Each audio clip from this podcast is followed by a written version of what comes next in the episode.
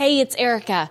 I just wanted to let you know that you can now listen to Global News What Happened To ad-free on Amazon Music, included with Prime. When you need mealtime inspiration, it's worth shopping Kroger, where you'll find over 30,000 mouthwatering choices that excite your inner foodie. And no matter what tasty choice you make, you'll enjoy our everyday low prices, plus extra ways to save, like digital coupons worth over $600 each week. You can also save up to $1 off per gallon at the pump with fuel points. More savings and more inspiring flavors make shopping Kroger worth it every time. Kroger, fresh for everyone. Fuel restrictions apply.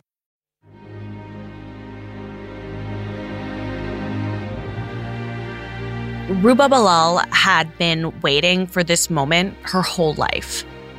She had a home with her husband and two sons, and she finally felt settled. But while she felt comfortable, the country she called home was in the middle of a civil war. In 2012, Ruba was living in the Syrian capital, Damascus, and it had become increasingly dangerous. Ruba heard of her friends being detained, young men recruited to join military efforts, and never seen again by their families. For years, she worked to build a home for her family in Syria, where she was raised. But in a matter of months, it was no longer safe. It's really a massive, difficult situation for everyone. I remember that there were bombing, a lot of detaining activists. Politically, it wasn't, of course, stable. It was dangerous. At the time, Ruba was an activist working with young people in her community. We were helping in getting aid for under-sieged area. And we were all under risk. I mean, anyone could be under risk. We were discussing for a month. My husband was worried about me because I was more active and now on political side. And my work as well was not safe for me. So he just wanted me to go out. I mean, we were seeing a lot of my friends were detained, were followed. We were every day worried that someone will knock the door and will take me. Not only me, actually, most of the youth. I mean, even if they're not activists, they might go to work or university while in the bus, on their transportation, public transportation, like checkpoints, could stop the bus, ask everyone to come, and they take the youth to military service, or they detain them.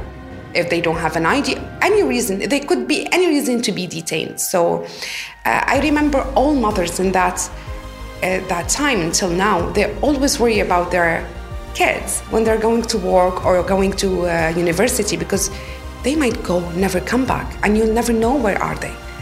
So as I said, it's you don't have the luxury to think. So I figured out, me and my husband, that living in Syria now, it's not going to be safe for my two boys. And we agreed that we need to go to Lebanon and seek, just to see how it goes, and then we will go back. Like all other refugees, when they left Syria, they thought it's going to be months and we will go back. In 2012, Ruba, her husband, and two sons left Syria and made the journey to Lebanon. She would be one of hundreds of thousands of people fleeing Syria. The only difference? Ruba and her family eventually made it to Canada. Alan Kurdi and his immediate family did not. I'm Erica Vella, and this is part 2 of Alan Kurdi and the Syrian refugee crisis. You'll remember from our last episode that Justin Trudeau and the newly elected Liberal government promised to bring 25,000 Syrian refugees to Canada by the end of 2015. This was after the tragic photo of 2-year-old Alan Kurdi surfaced that September. You'll also remember that Alan, his brother Galib, and his mother Rehana drowned in the Mediterranean Sea near Turkey when the family boarded a boat to Europe in hopes of a better life. The 25,000 promise had actually worked well politically. It was part of the new face of the new government, sunny ways from Mr. Trudeau, with a gender-balanced cabinet, all kinds of very positive humanistic elements in what they promised. And one of them, which, because it had been well received by the Canadian people, was this 25,000. That's Peter Scholler. He's the former director of the Refugee Forum at the University of Ottawa Law School. He also worked in Lebanon for some time with the UNHCR. John McCallum at the time was appointed to be the Minister of Immigration. And at the time, I was at the University of Ottawa, the director of the Refugee Forum, and a founding member of the Canadian Association of Refugee Lawyers. And we had actually provided a lot of information to the Department of Immigration and to John McCallum on refugees in general. And what we told him, and we were not the only ones, you can't get it done by December 31st. But we said it's not necessary. Why are you sticking to this promise? But the Liberal government, for whatever reason, whatever their view is, they continued to make this promise, we will get it done by the 31st. And I was greatly concerned, having just recently been the previous year in Lebanon. I just knew that it wasn't going to be practical and wasn't going to work. So the Trudeau government said they wanted to have 25,000 Syrian refugees in Canada by the end of 2015. Remember, Trudeau had been elected just 2 months earlier, on October 19th of that year. But Peter said it wasn't going to work. Why was that? Well, he said at the time, there was a lot of concern from the U.S. about bringing people over from war-torn countries. So because of that, there has to be great care taken in the identification of people, and then you've got to process them. And that processing includes health examinations. And then secondly, the longer one is security examinations, but also requires personal interviews. So simply with the resources that they had at the time in the Middle East, it's hard to gear up that quickly, just in terms of having the rooms, having the interpreters, all the work it takes to actually do that kind of assessment. And yet, by the end of February 2016, 5 months after Alan Kurdi passed away, the federal government kept their promise and resettled 25,000 Syrian refugees in Canada. This included both privately sponsored and government-sponsored refugees. And more refugees would come in 2016. But I couldn't help but think, would any of this happen if it weren't for that photo of Alan on the beach?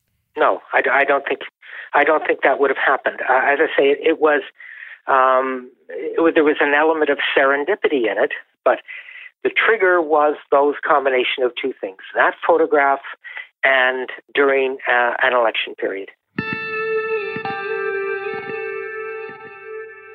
In 2014, Ruba and her family had been living in Lebanon for 2 years. My oldest son finished high school, and it's not possible for young people to stay in Lebanon. He cannot also go back to Syria. We cannot go back to Syria. So I had to send him to Germany. I managed to get him like a visa, study visa to Germany. It was a long process, but he got it. I remember when I said goodbye to him in airport, in Beirut airport. He was 18, and it was the first time for his life to leave his mother. And I just sent him to Europe, and I knew no one there. After I said goodbye, I thought to myself, what I'm doing, where I'm sending my son. But what is the alternative? Staying in Lebanon? It's not safe for him. He cannot study, he cannot work, he will be always chasing to have a residency in Lebanon, which they're not gonna give it to him. He cannot go back to Syria, so it's better to go to Germany, although I don't know what's waiting for him there, but he's safe. Ruba stayed in Lebanon with her husband and her youngest son. The situation in Syria had gotten a lot worse, and she knew her family would not be able to go back. She submitted an application through Lifeline Syria, and they worked to connect Ruba to the United Church of Canada, which was sponsoring refugees to come here. In 2016, she was accepted as a privately sponsored refugee. I get the chance to be accepted as a refugee here, like a private sponsor through United Church of Canada. They connect us with three families, amazing ladies, that they help us, sponsored us socially to support us, show us what to do and they also host us in their in one of the ladies' house in their basement for 40 days before I find my own rental. And once we arrived here, everything was new. I mean, there's nothing like home. I remember that only when I'm looking at the sky, I feel, okay, this is the only thing it looks like my country. So everything was really new, challenging, difficult. We arrived in winter. It was minus 17, I remember, when I get out from the airport.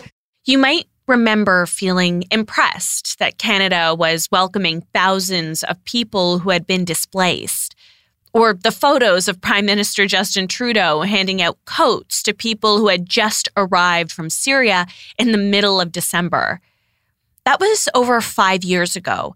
And I wanted to know if Canada kept up with its commitment to help people who are facing persecution. I asked Dr. Efrat Arbel about it. She's an associate professor at UBC and works at the Allard School of Law. Her answer surprised me. There are, and really always have been, two sides to Canadian refugee protection. At various points in our history, Canada has shown enormous generosity towards refugees. And this has been through the resettlement program and as I noted earlier, the incredible effort on behalf of so many Canadians to open their hearts and their homes to welcome refugees. And this is something that really should be commended and celebrated.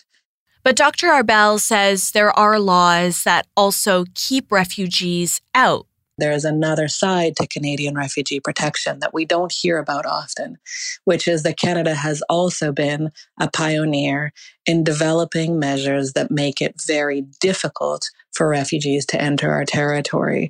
And these are measures that systematically close our borders to certain refugees. And they do so by blocking refugees from entering and keeping them in their countries of origin or in places of transit. And those are the measures that we don't hear about so often, perhaps with the exception of the Safe Third Country Agreement. Okay, let's take a pause here. You heard Dr. Arbel mention the Safe Third Country Agreement, right?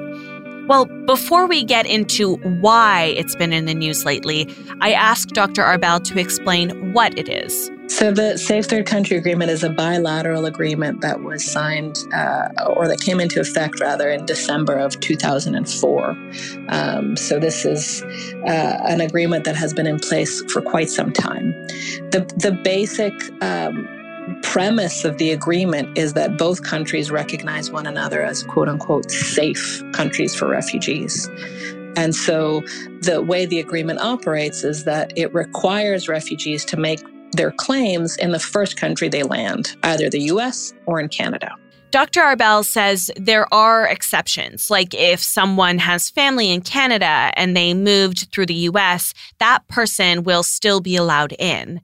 There are other exceptions as well, but for the most part, if an asylum seeker makes their claim at a Canadian port of entry after traveling through the U.S. to get to that port of entry, they'll be sent back to the U.S. And from what Dr. Arbel explained, this agreement is causing a lot of issues for those seeking asylum. When that happens, when individuals are returned at the Canadian border by Canadian actors to the United States, they suffer extraordinary violations of their basic human rights.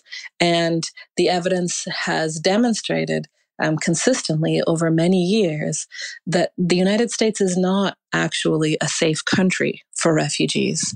So the basic premise of the agreement is flawed. I had to think about this for a second.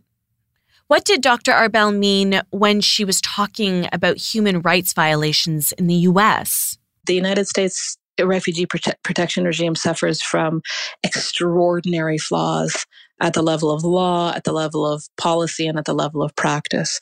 The detention practices are horrific. There is no other way of saying it. Yes, some refugees are held in cages in truly inhuman conditions of confinement. We know extensively about the child separation policy in the United States, the extraordinary pain and trauma that has been caused to, to so many children and their parents in these vicious, appalling ways, and that's just that's just some aspects of the U.S. refugee protection regime. Detention is just rife with human rights violations. Refugees are held in prisons that are for-profit prisons. Sexual violence, physical violence, discrimination is widespread, and at the level of law, there are so many deep problems with the way in which the United States refugee determination regime is structured. Poor access to counsel, legal barriers that can't be justified under international law, procedural obstacles, policies that make it virtually impossible for some to seek the protection of the rule of law, and the list goes on. So yes, absolutely. The photos of kids in cages, it speaks of the true horror of the U.S. refugee protection regime, and it's just one piece of a very awful puzzle. Dr. Arbel says there have been long-standing systemic issues with the U.S. refugee regime that date back to the time the agreement came into effect. But I do remember hearing the news stories from 2017.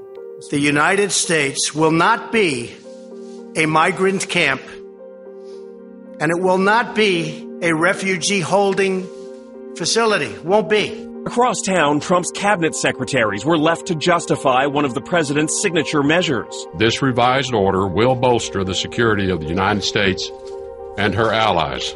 In January 2017, then U.S. President Donald Trump imposed a travel ban against 6 Muslim-majority countries, Somalia, Iran, Syria, Sudan, Libya, and Yemen. Just days later, several U.S. judges blocked federal authorities from enforcing the ban. There were legal challenges brought by the state of Hawaii and others. But in 2018, the U.S. Supreme Court upheld the travel ban. It was revised on a few occasions. Other countries were also added to the list, including Venezuela, Nigeria, and Tanzania. In 2021, newly inaugurated U.S. President Joe Biden ended the travel ban as one of his first acts in office. Let's go back to the Safe Third Country Agreement. A number of refugee claimants challenged the agreement. They were joined by 3 public interest organizations, the Canadian Council for Refugees, Amnesty International, and the Canadian Council of Churches. They brought evidence before the court demonstrating that the United States is not a safe country for refugees, evidence based on their own experiences and from a multitude of internationally recognized experts. The federal court heard this evidence and heard from both the government and the applicants, and decided in July of this year, so July 2020, that the applicants were right, that the United States is not a safe country for refugees. And that as a result, the Safe Third Country Agreement violates the Canadian Charter of Rights and Freedoms, specifically Section 7 of the Charter of Rights and Freedoms. This is the second time the agreement has been challenged. In 2005, the same group of applicants, the Canadian Council for Refugees, Amnesty International, and the Canadian Council of Churches, with another refugee claimant, challenged the agreement. And a federal court ruled the U.S. is not a safe country for refugees and that the agreement is unconstitutional. What happened then was that the Federal Court of Appeal overturned this ruling based on a legal a set of legal principles that have since been overturned. And so what this shows us is that not just once, but twice, when Canadian courts have really examined the evidence, they have concluded that the United States is not safe and that the agreement can't be sustained according to Canadian standards of rights protection. Canada's federal government is once again appealing the decision and has requested to temporarily suspend the federal court's decision until the appeal process is completed. So what does this mean? Basically, the Safe Third Country Agreement remains in place, at least for the time being. And this is truly alarming. And it speaks of a disregard for the fact that every day that the agreement remains in effect is a day that refugees suffer, and that's alarming. I brought up Dr. Arbel's concerns to the Office of the Minister of Public Safety and Emergency Preparedness. I wanted to see its response to the legal challenge, and I received an email from the minister's press secretary. It reads, and I quote, "We are satisfied with the stay motion decision, as the agreement will remain in effect until a decision on an appeal is made. We appealed the decision of the federal court because we believe there are errors in some of the key findings of fact and law. The decision suggests all asylum claimants who are ineligible under the Safe Third Country Agreement and turned back to the U.S. are automatically detained as a penalty. This is not the case. The U.S. remains a party to the UN Refugee Convention. We believe that the agreement remains a comprehensive vehicle for the fair, compassionate, and orderly handling of asylum claims in our two countries." End quote. After speaking with Dr. Arbel, it seems like Ruba and her family were one of the lucky ones, brought in through the private sponsorship program. And while she considers herself very fortunate, in 2016, she had to adapt to life in Canada, and it wasn't an easy process. Every step were difficult. The most difficult one is to find a job, which everyone has the same difficulties. Understanding the system wasn't that difficult because there are a lot of information online. There were a lot of organizations helping newcomers and refugees. You just need to do your homework and try to find it. But finding a job and starting from zero was difficult. That's the most challenging for me, I believe. This was Ruba's experience. But a question still lingered for me. What about the rest of the Kurdi family? It was a photo of Alan that experts say ignited the fire in officials to bring Syrian refugees to Canada. You might remember from our last episode that Alan Kurdi's aunt, Tima, had another brother, Mohammed, whose application to come to Canada had been denied. I asked Tima about this. During that time, when the election stuff, after I had a phone call from the Immigration of Canada, and that time it's our immigration officer was John McCallum, I think. The office phoned me to arrange a phone call with him. So the phone call, of course, our condolences, and this is something. It shouldn't happen. And please, when Abdullah's ready to come to Canada, contact my office. And the same office where I was trying with the paperwork with Mohammed back and forth. At the end, always missing this paper, missing that paper. They contact me to resubmit the application, and your family's gonna come. Again, it's bittersweet, thank God, yes, I'll give them this one, safe. It was a good news. On December 28th, 2015, Mohammed Kurdi and his wife and their 5 children landed in Canada. Thank you, Canada. Thank you, everyone. Yeah, I am happy I am very happy. Alan's father, Abdullah, chose to stay behind. You know, as a father, you were doing all this to flee to different country, either Canada or Europe. Your hope, you are going to give it to your own family, to the kids, not to yourself. Parents put themselves, they do everything to protect their own children.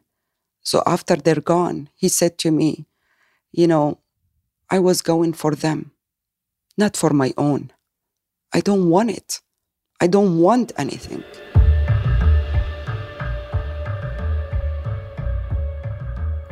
In 2015, Canada brought in thousands of refugees, but I was curious about what happened in other countries around the world. The Pew Research Center, a U.S. think tank, took a deep dive into this in 2016. They found that in 2015, 1.3 million migrants applied for asylum in countries within the European Union. About half of those refugees were coming from three countries: Syria, Iraq, and Afghanistan. Most came from Syria, 378,000 in 2015, which is almost 30% of all of Europe's asylum seekers. That year, the country with the most asylum seekers was Germany, with over 440,000 asylum applications in that year alone. But Pew Research Center also looked at how people felt about the EU's response to the increase in refugees. They surveyed over 10,000 people across 10 EU member states and found the majority of those who responded to the survey said they disapproved of the handling of the issue. They also found countries with a high number of asylum seekers had the highest disapproval. As the Syrian refugee crisis ruled the headlines, I remembered the Refugees Are Welcome Here campaigns. It seemed that they were mostly welcomed in Canada, but there were some who were concerned about the potential negative economic impacts this would have. Was there any truth to the fear that unemployment rates could go up? I reached out to Mustafa Alio to help me understand this concern. He started Jumpstart Refugee. We serve no one but refugees, and we do nothing but economic empowerment. We try to place refugees with meaningful jobs. Mustafa is originally from Syria. He was studying here in Canada, and when things became dangerous, he realized he would not be able to return home. But even then, he had difficulty accepting the idea of becoming a refugee. I am the same person. Nothing changed in a way. The only thing changed is that legal status. It's just status on the paper, but then a whole perception of people, that's it. And I always say, to be honest, I think at one point I was stupid to fall into the trap and hide the fact that I'm a refugee because of the perception of people. He believes there's often a stigma that surrounds refugees. He says he's heard people tell him many times they believe refugees become a burden on a country's economy. But Mustafa says in his work, he found the opposite is true.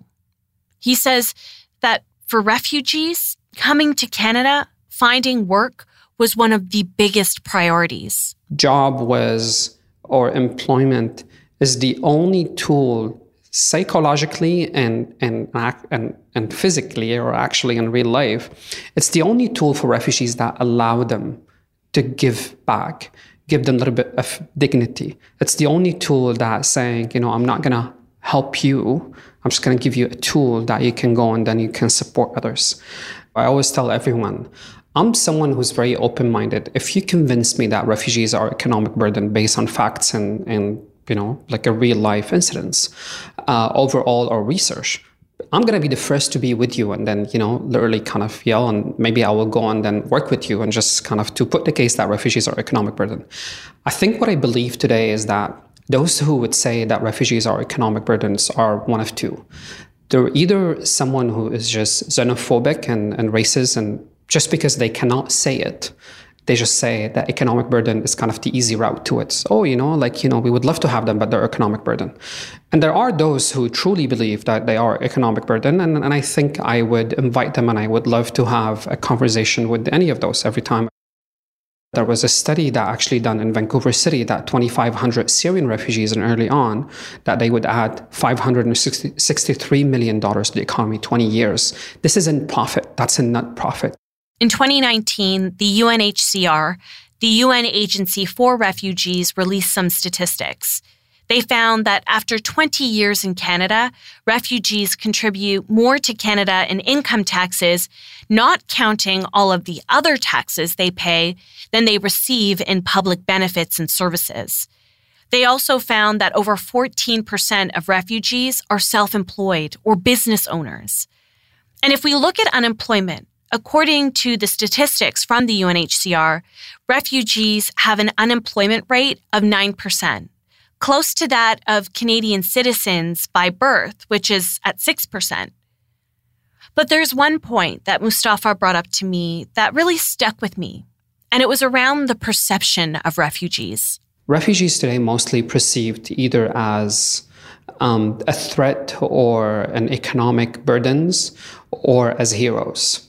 Mainly you see a lot of media, or even people just talking about, or even people in general, not only media, but talking about refugees from two perspectives. So either someone who's overachieved, then everyone start talking about. So we always kind of, we have as if that we have to overachieve for us to be notarized, like everyone talk about. But then, and then if not, or the other is like economic burden. I think the vast majority of refugees, those who are literally in the middle, like the one that you met today, Ruba, those who are hardworking people trying to live a safe life and, falling in love with the country that gave them safety more than ever. But those are, unfortunately, are the many that not many people talk about. And I think if we ever to change this narrative around refugees, we need to start focusing on those people. In 2015, we learned that the federal government had promised to bring 25,000 Syrian refugees to Canada, and they would eventually reach that number. But one question I had, and maybe you're thinking it too, how many refugees have come to Canada in recent years? I reached out to Immigration, Refugees and Citizenship Canada, and they said in 2019, 30,000 refugees resettled in Canada. 19,000 were privately sponsored refugees. These are people like Ruba. 10,000 were government-assisted refugees, and another 1,000 were part of the blended sponsorship program. In 2020, that number dropped significantly. In total, from January 2020 to November, there were just over 8,000 admissions of resettled refugees as permanent residents. A spokesperson from Immigration, Refugees and Citizenship Canada said migration has been upended by the pandemic, and the entire resettlement ecosystem is operating at a reduced capacity. A statement reads, and I quote, "On March 18, 2020, the Government of Canada implemented a number of temporary measures, including travel restrictions to protect the health and safety of Canadians and to reduce the spread of COVID-19. Altogether, these many constraints have resulted in Canada welcoming fewer refugees in 2020 than previous years." There is one question I still couldn't stop thinking about, and I've heard arguments about this as well. Can Canada sustain an influx of refugees? Could this even happen? For this question, I once again turn to Dr. Arbel. It's a common argument, and it's an argument that we hear around the world. And I understand where the argument comes from, but it's important to recognize that in Canada, we will never face a flood of refugees. Canada is so geographically far removed from the world's biggest conflict regions that it is just exceedingly difficult to get here. We are surrounded by three oceans and a land border with the United States. And the numbers of refugee claimants that we receive here is truly minuscule when compared with the levels of global displacement that we see around the world. it's alarming to hear this kind of discourse that, you know, our borders will be flooded and, you know, we can't accept all of the world's refugees when we actually look at the numbers, because the numbers of people who might want to come here if the borders were opened a little bit more would be entirely manageable. I think it's also really important to remember that we have signed on to the Refugee Convention willingly, and that this is an international document that imposes clear legal obligations on us.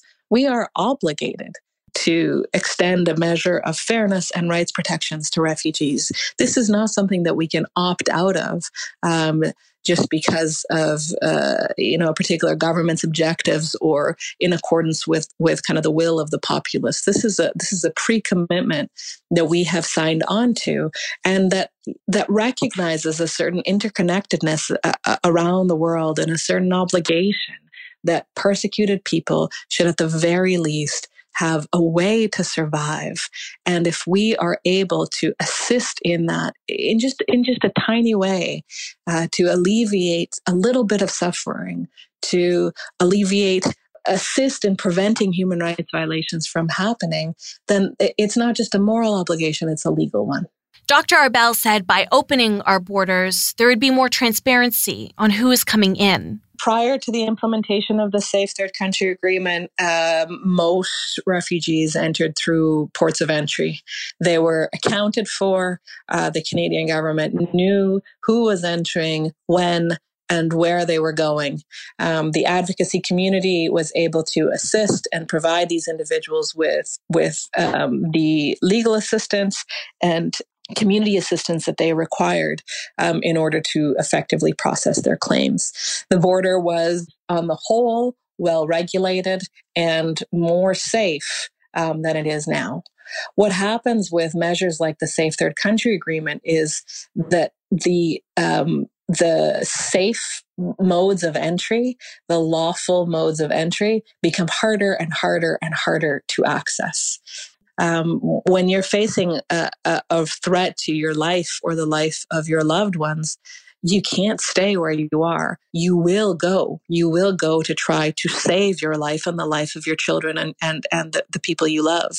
And so if Canada closes ports of entry, all that does is push people to uncertain and precarious modes of entry. And we've seen that happen since the Safe Third Country Agreement came into effect, and with increasing numbers in recent years. People don't stop crossing, they just stop crossing at the port of entry. Instead, they'll cross in between ports of entry, and oftentimes, you know, risk their lives doing so. We've seen deaths at the border. We've seen extraordinary losses at the border, and we've seen people go through, truly precarious journeys just in order to set foot on Canadian soil.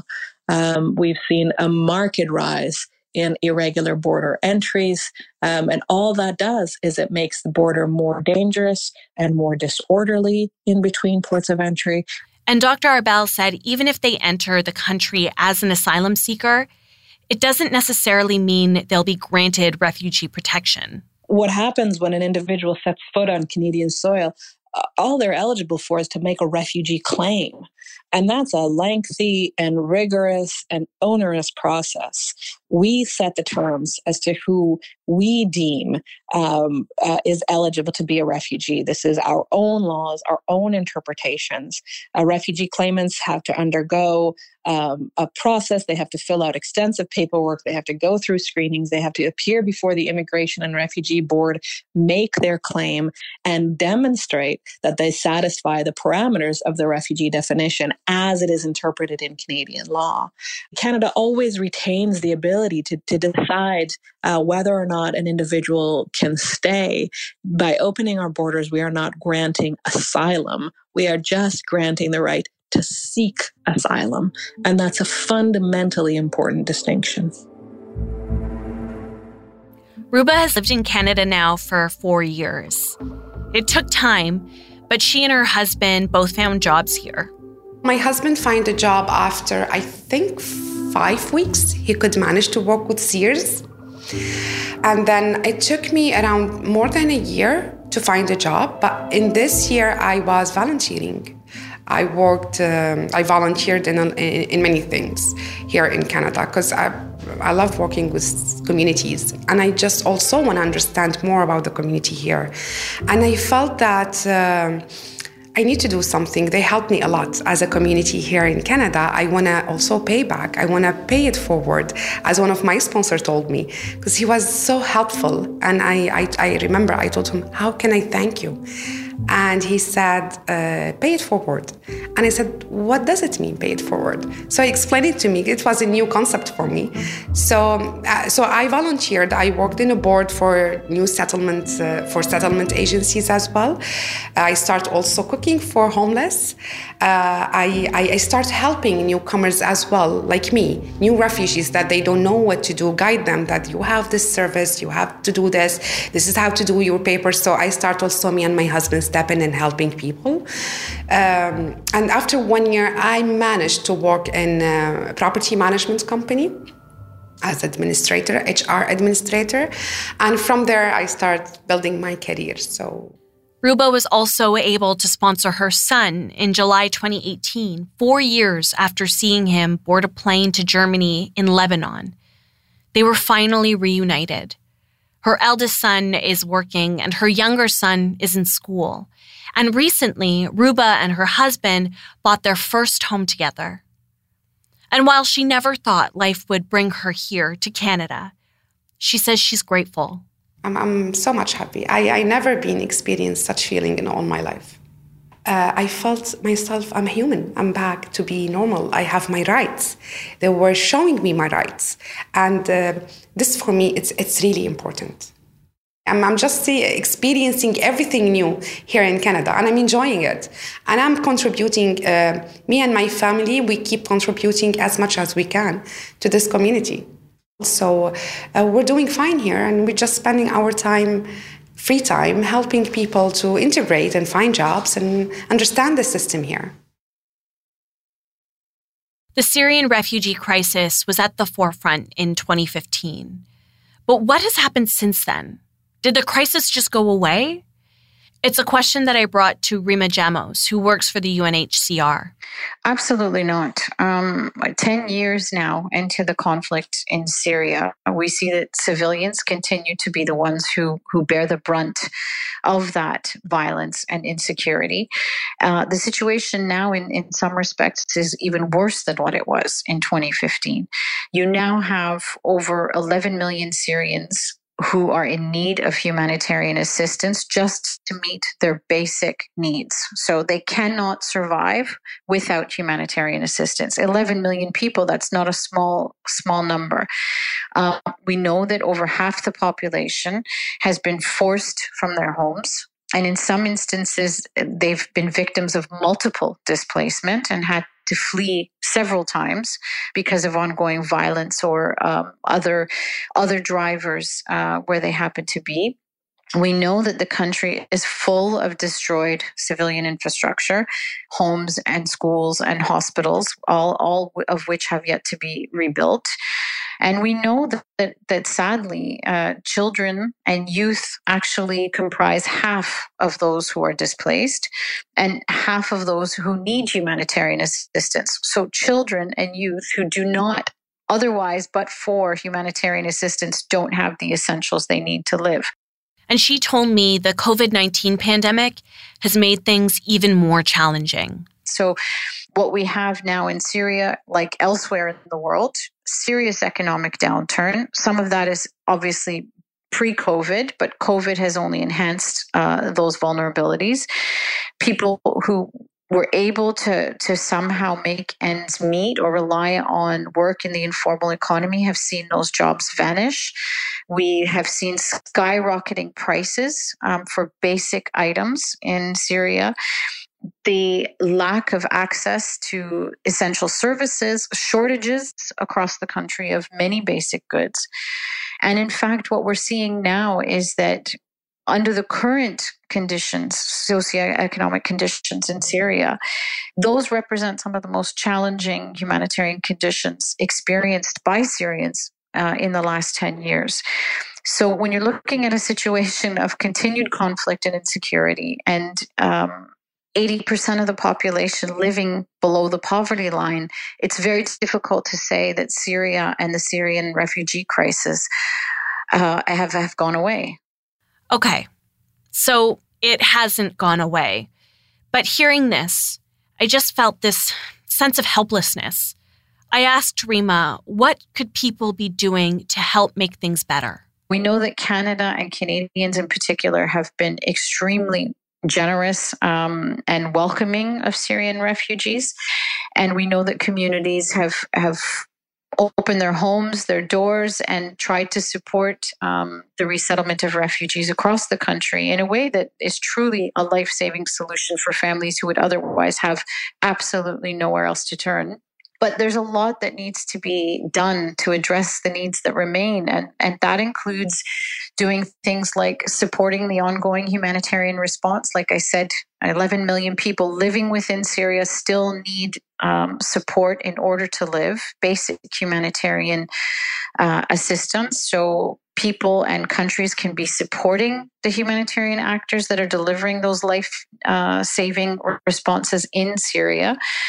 And we can also really rally the international community to do more in terms of advancing the political agenda on Syria and trying to carve out durable, lasting political solutions to the problem there. Because so long as those root causes remain unaddressed and unresolved, you will continue to see humanitarian needs generated.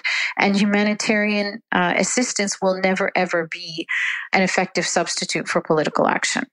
Ferry de Kirchhoff, who works as an advisor to the president of the University of Ottawa for Security, Women and Peace, told me, to this day, there is still great instability in the region. Well, it's still happening in the sense that Bashar Assad is trying to reconquer his country, particularly that Turkey has occupied a band of along its border of about 20 kilometers, 20 miles, depending on how you compute it. And Turkey doesn't want to let go. But I want to come back also to the point about the refugees, because it's a huge problem. And the difficulty for Syrians who think that maybe the situation is abating, getting a bit quieter, they're invited by their president to come back, or if they don't come back, their properties will be taken and distributed to some of the friends of Bashar al-Assad. So there's this horrible pressure on Syrians who know perfectly well that when they come back, they'll be subjected to some, serious issues because they've betrayed their country, they left. So the situation today is just as unstable. The only difference is that Daesh now is more or less out. I wanted to get back to Alan Kurdi's story. In 2016, a Turkish court sentenced 2 Syrian smugglers to 4 years and 2 months each over the deaths of 5 people, which included 2-year-old Alan Kurdi, his brother Galib, and his mother Rehana. I also checked in on Tima Kurdi to find out how Alan's father Abdullah was doing after his child's death galvanized us into action. She says Abdullah is living in Kurdistan now. He's remarried and has welcomed a new child. She told me her other brother, Mohammed, has settled well in Canada. But recently, she's been working to get her sister Shireen and her family to Canada. Shireen had been traveling back and forth between Syria and Turkey. Her hope was always to return to her home country. But Tima said the situation became so dire in Syria, Shireen made the decision to stay in Turkey. Tima says because Shireen has been traveling back and forth between the two countries, she's been unable to get a crucial piece of documentation to start the refugee process, the Kimlik, a Turkish identity card. So what has it changed, really, from 2014 or 2015 until now? Nothing. So why do I have to repeat the same pain? Same struggle, just because I want to have my family with me. Is that fair?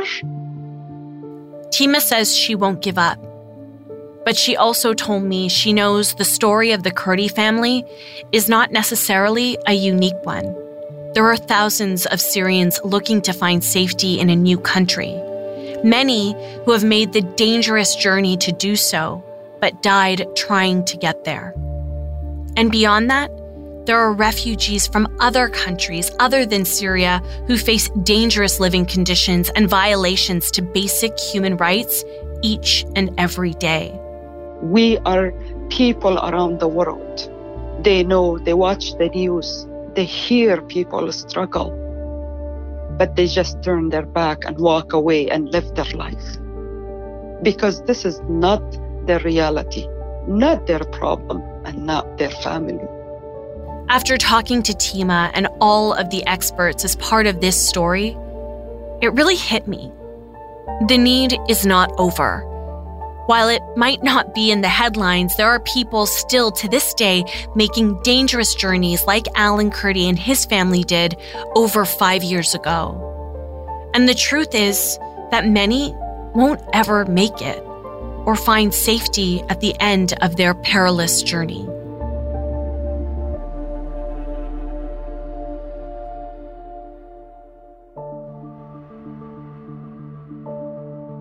Thank you for joining me this week. A special thanks goes to Tima Kurdi for sharing her family's story. Whatever Happened To is written and produced by me, Erica Vella, with producer Dila Velazquez. Our audio producer is Rob Johnson, and a special thanks goes to Beatrice Politi. Let us know what you thought of this episode, and please share it with a friend. It'll help us to grow the show and bring you more incredible stories. You can also help us out by giving us a 5-star review on Apple Podcasts or wherever you listen. You can also reach out to me personally. We are always looking for stories, so if there's a new story you want us to revisit, you can reach me on Twitter at Erica Vella or email me at erica.vella@globalnews.ca. Thanks so much, and we'll see you next time.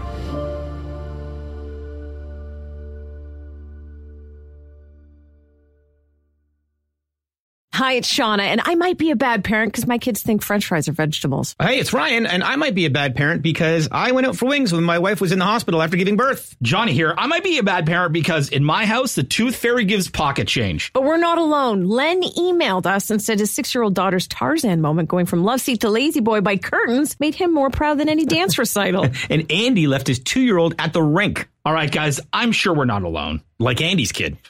For stories and confessions like this, make sure you check out our podcast. It's called Bad Parents, and it's available wherever you get your podcasts. I left a glove at the rink.